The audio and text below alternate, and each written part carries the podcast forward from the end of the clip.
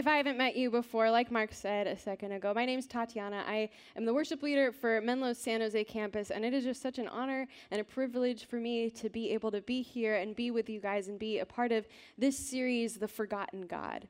And if this is your first time here, if you haven't been with us in the past couple weeks, uh, two weeks ago we started this series called The Forgotten God, focusing on the third person of the Trinity, the Holy Spirit. And we're really diving into in this series who the Holy Spirit is, what his role is in our lives, and how we can become more and more aware of his presence and his influence.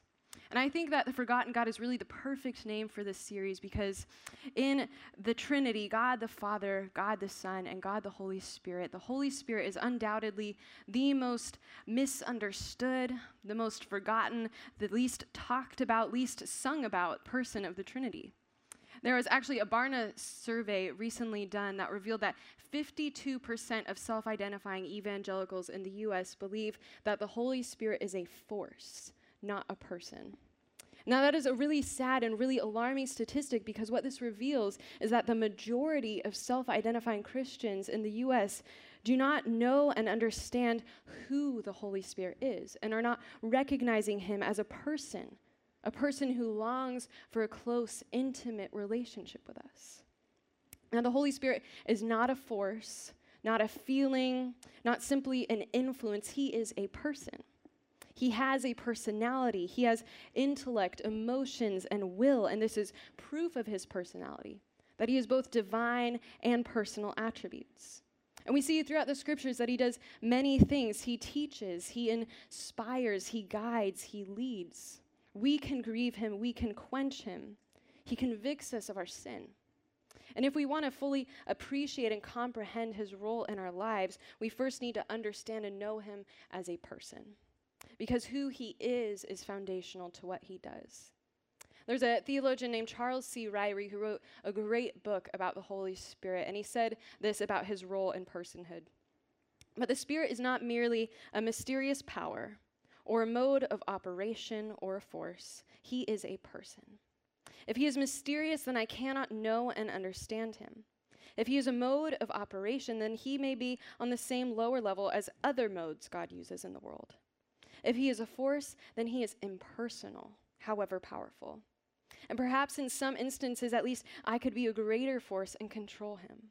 I love this part. But since he is a person, and since he is God, and since he has been revealed to us in the Bible, then my dealings with the Spirit are with a divine person whose activities and expectations for me are clear.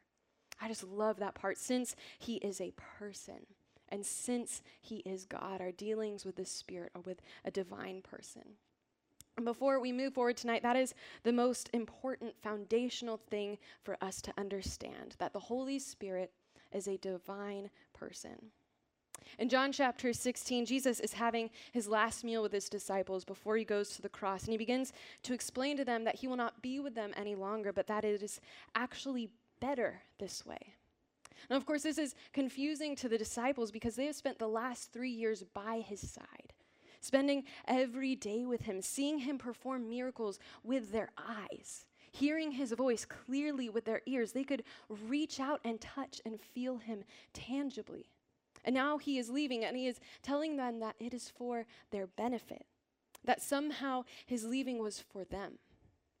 Now, living in the Bay Area, I'm sure the majority of us in this room can resonate with the sadness of a friend moving away.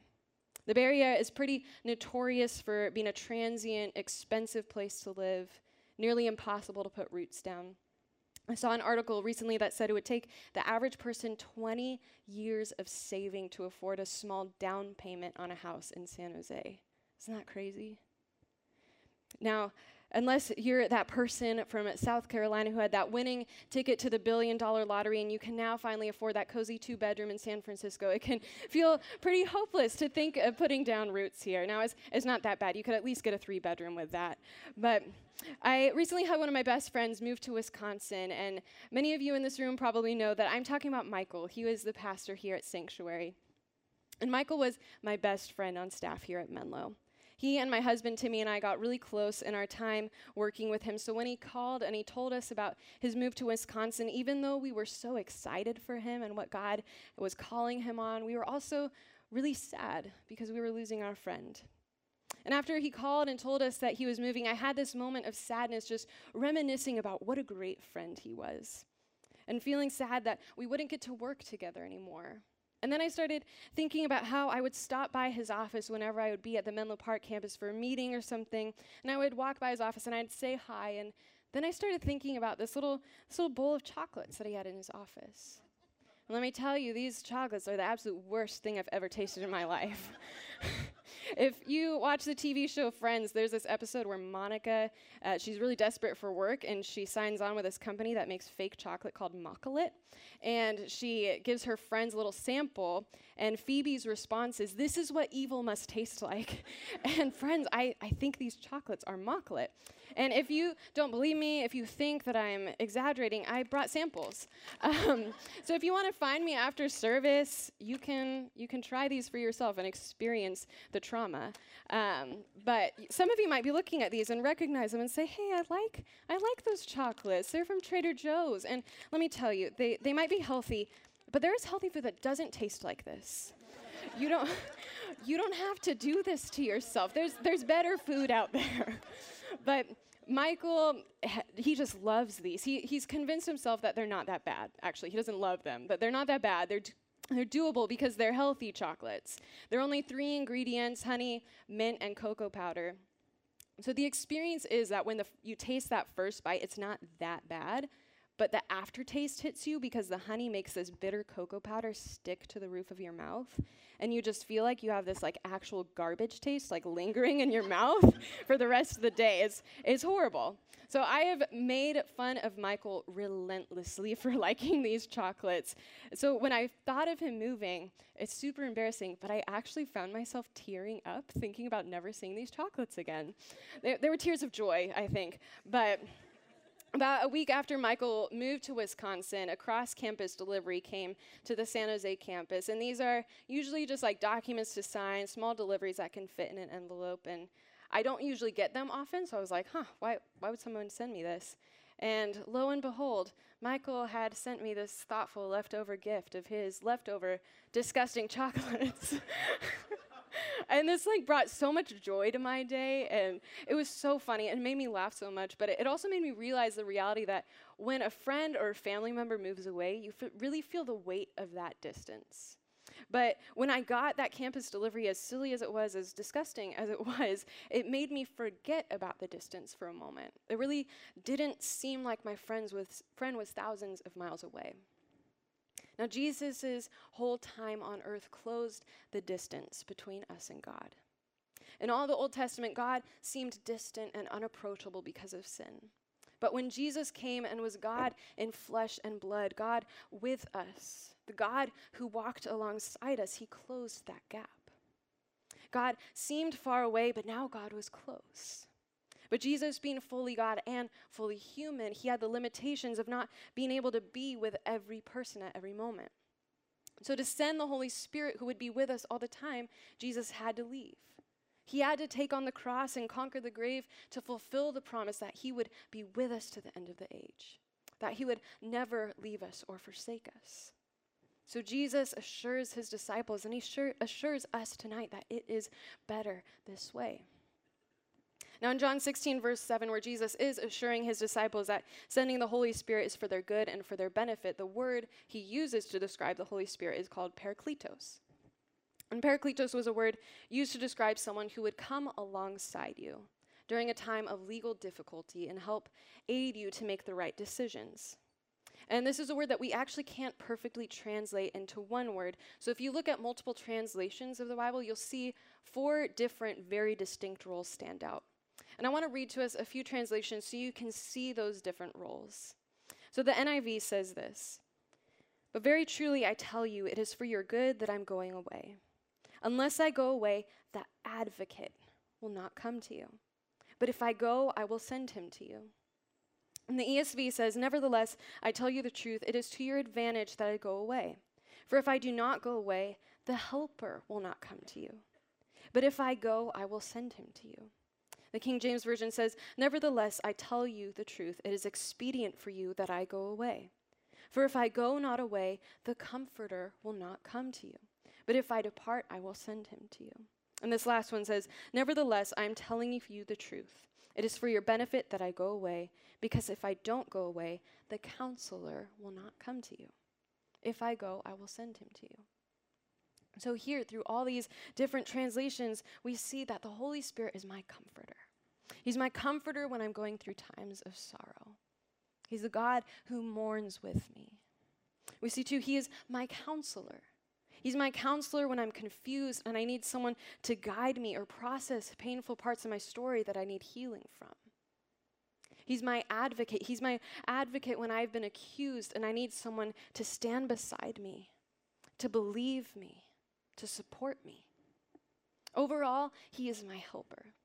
He is my helper in times of trouble, and He is always there, and I have that assurance. And even as these are clearly distinct roles, they all have in common this one theme of the Holy Spirit being the God who is near to us, the God who is close to us, the God who comes alongside us, who is not distant, who is not cold or unconcerned or aloof. And if we want to understand and experience why Jesus would say that it is better this way, we have to understand the role of the Holy Spirit, whom Jesus describes with this word, parakletos.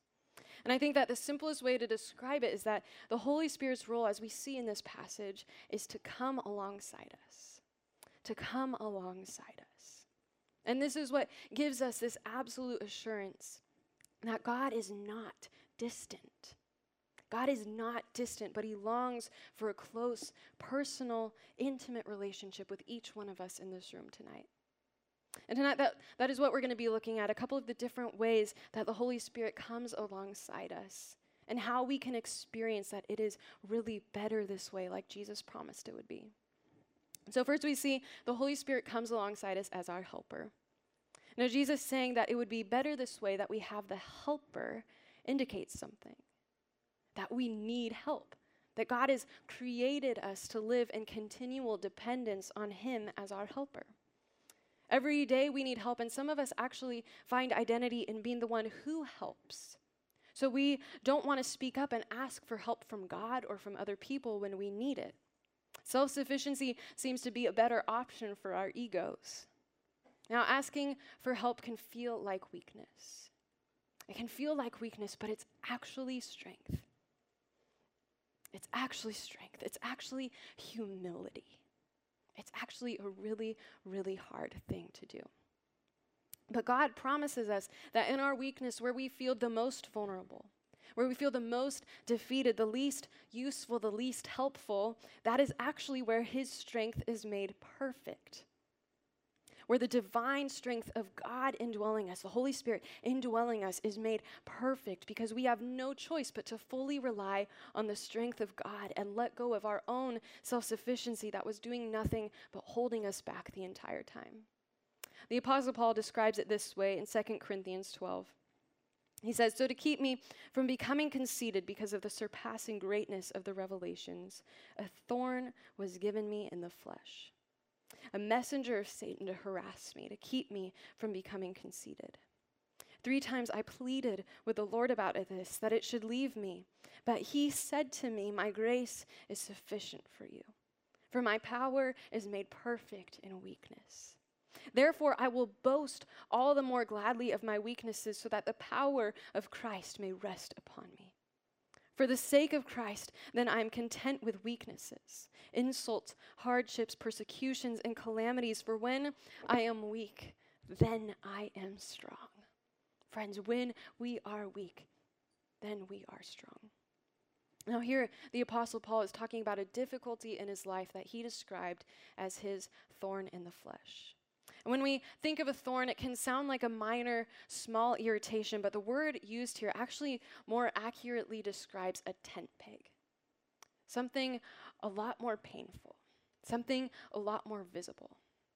Something that if you were to remove it, would be a lot more likely to leave a scar. It would really leave its mark on you. And there is no indication in the text about what exactly it is that is causing him to suffer. But we do know that it had some kind of physical dimension, that it was a thorn in his flesh. Perhaps it was a sickness or a physical ailment of some kind. Maybe it was chronic pain. We know too that it had a mental dimension, that it was a messenger of Satan sent to torment him. Perhaps Paul suffered from some kind of mental illness.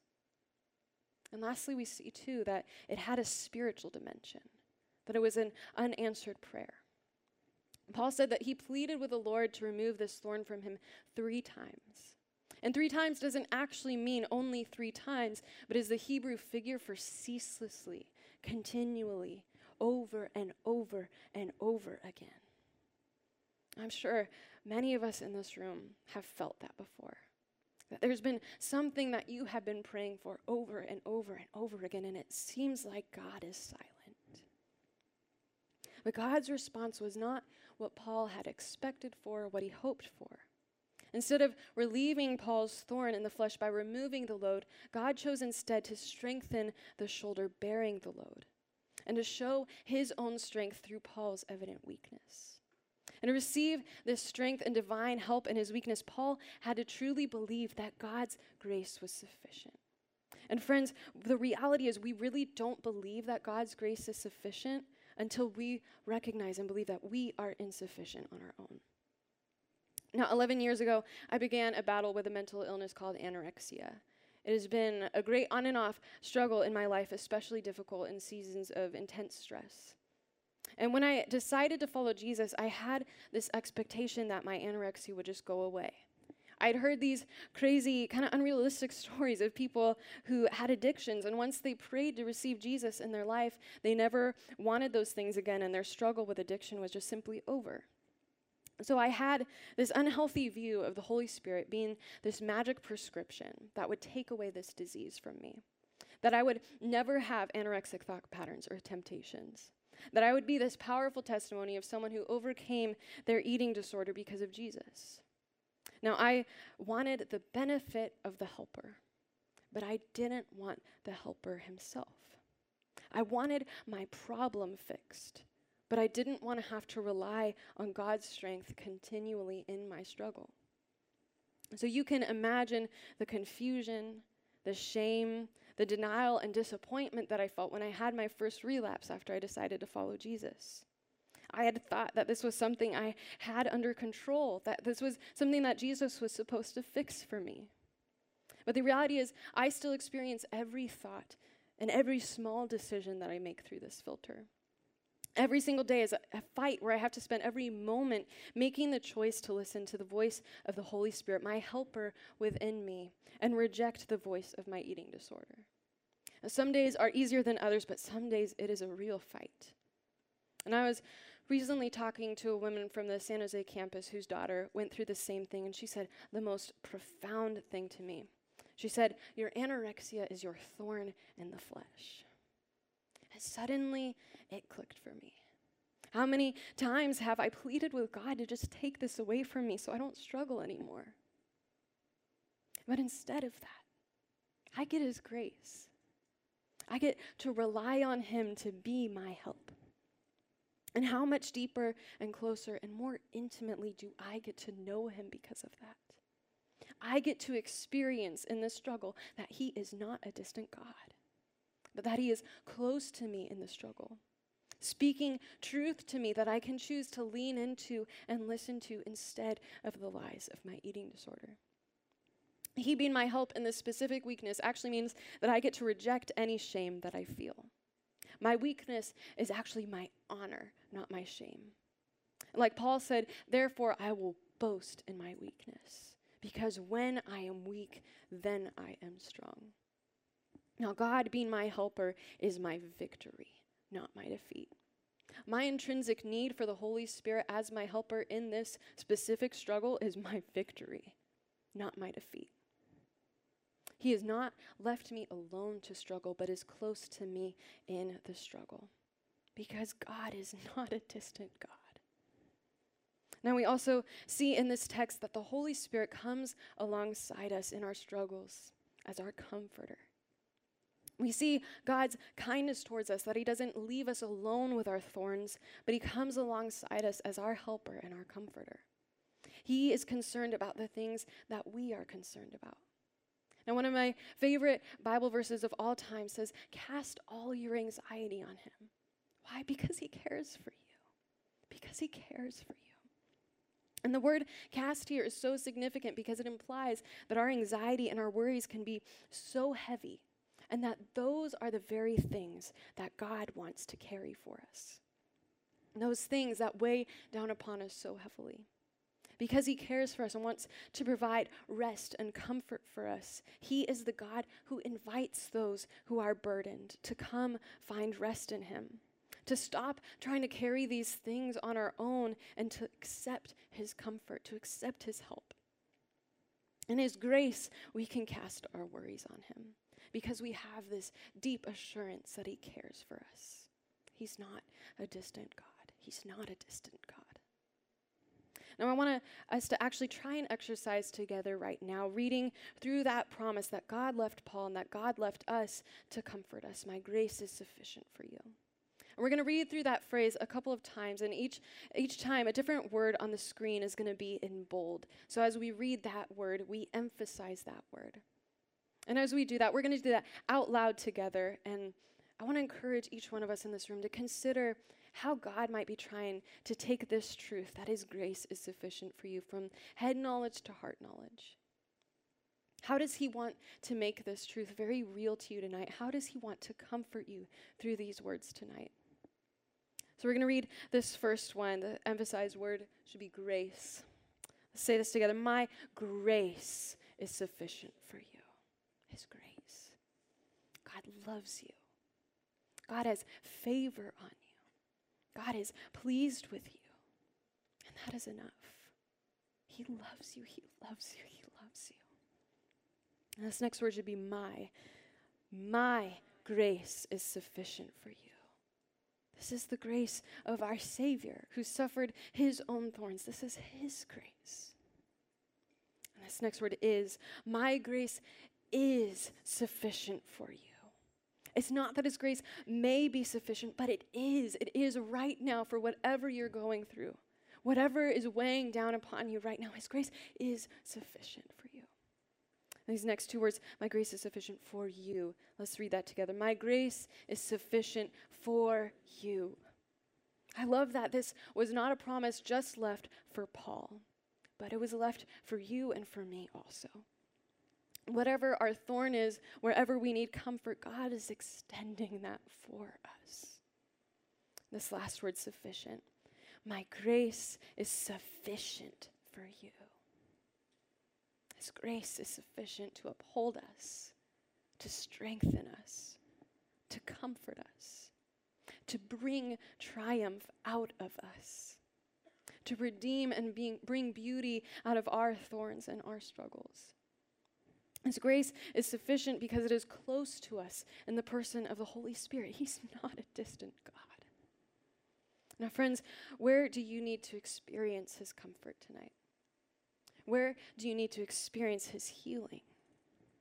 Now, God cares about our weaknesses, He cares about our pain. The Bible tells us that the Holy Spirit intercedes for us with groanings that are too deep for words. So when we don't know how to pray, or when we feel like we are without words or without strength to pray, we can find great comfort in that. That He is praying for us on our behalf. He's praying for our pain, for our struggles, for our weaknesses, for our thorns. Now, what, what kind of pain do you have tonight? Maybe emotional trauma, spiritual depression, physical pain. Where do you need to experience his comfort and his healing? The Holy Spirit points us to the person of Jesus, and we know that healing was and is a primary work of Jesus. So much of his ministry in the Gospels accounts for his miracles of healing, but it also continues after he is gone. We see in Acts that right after the disciples receive the Holy Spirit, they go out and a blind beggar is healed. Jesus is still healing today. And the Spirit longs for us to let Him intercede on our behalf and ask for our healing. But, friends, what, what is it that could actually be keeping us from allowing the Holy Spirit to intercede for us in this way? Well, if we're honest, healing can be very painful. It can be a long process that takes a lot of patience, a lot of strength, a lot of endurance. It can sometimes feel more painful and more hurtful than it is helpful.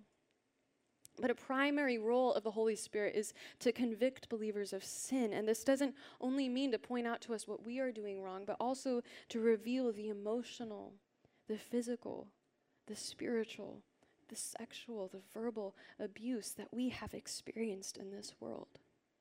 To reveal to us how we have been wronged so that He can heal us and bring deep comfort to us. He is not a distant God, and He is not distant in His healing. He is close. This is the God who weeps with us, the God who mourns with us, whose heart is broken at the pain that we have experienced in this world and the wrongs that have been done to us. So, tonight, will you allow the Holy Spirit to comfort you in this way? In a few moments, uh, I'm going to invite the band back up right now. Uh, we're going to sing a song together that has the words, You keep drawing me closer to your heart. Now, how, how is the Holy Spirit trying to draw you closer to the heart of God tonight?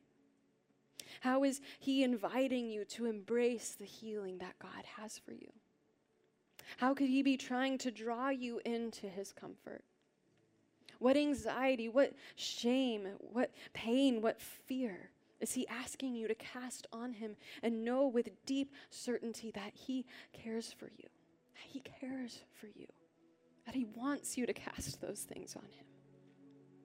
Now, how could the Holy Spirit be inviting you to trust God in the midst of your weakness, of your brokenness, to let go of your own self sufficiency and lean into His ever sufficient grace for you? Now, as we sing those words together as a sign of surrender to the Holy Spirit, would you be so bold as to raise your hands? To raise your hands to invite His healing, to invite His comfort, invite His help, invite His counsel. Let's pray. Holy Spirit, we thank you that, that you come alongside us, that you are not distant. God, for any person in this room who needs to know this and experience this tonight, God, I pray as we sing the words of this next song that you would indeed draw them closer to your heart. God, you long for a close relationship with each one of us. God, you long to be our comforter. You long to be our helper where we need you. You long to be our helper even in the areas of our lives where we don't feel like we need you. You long to comfort us in the areas of our hearts where we don't want to let you go there. Maybe the parts of our story that we are trying to push down and forget about because they're so painful. But Holy Spirit, we invite you and ask you to do something in our hearts right now. God, I pray that every person in this room would experience you coming alongside them. We love you so much and we invite you. It's in your name we pray.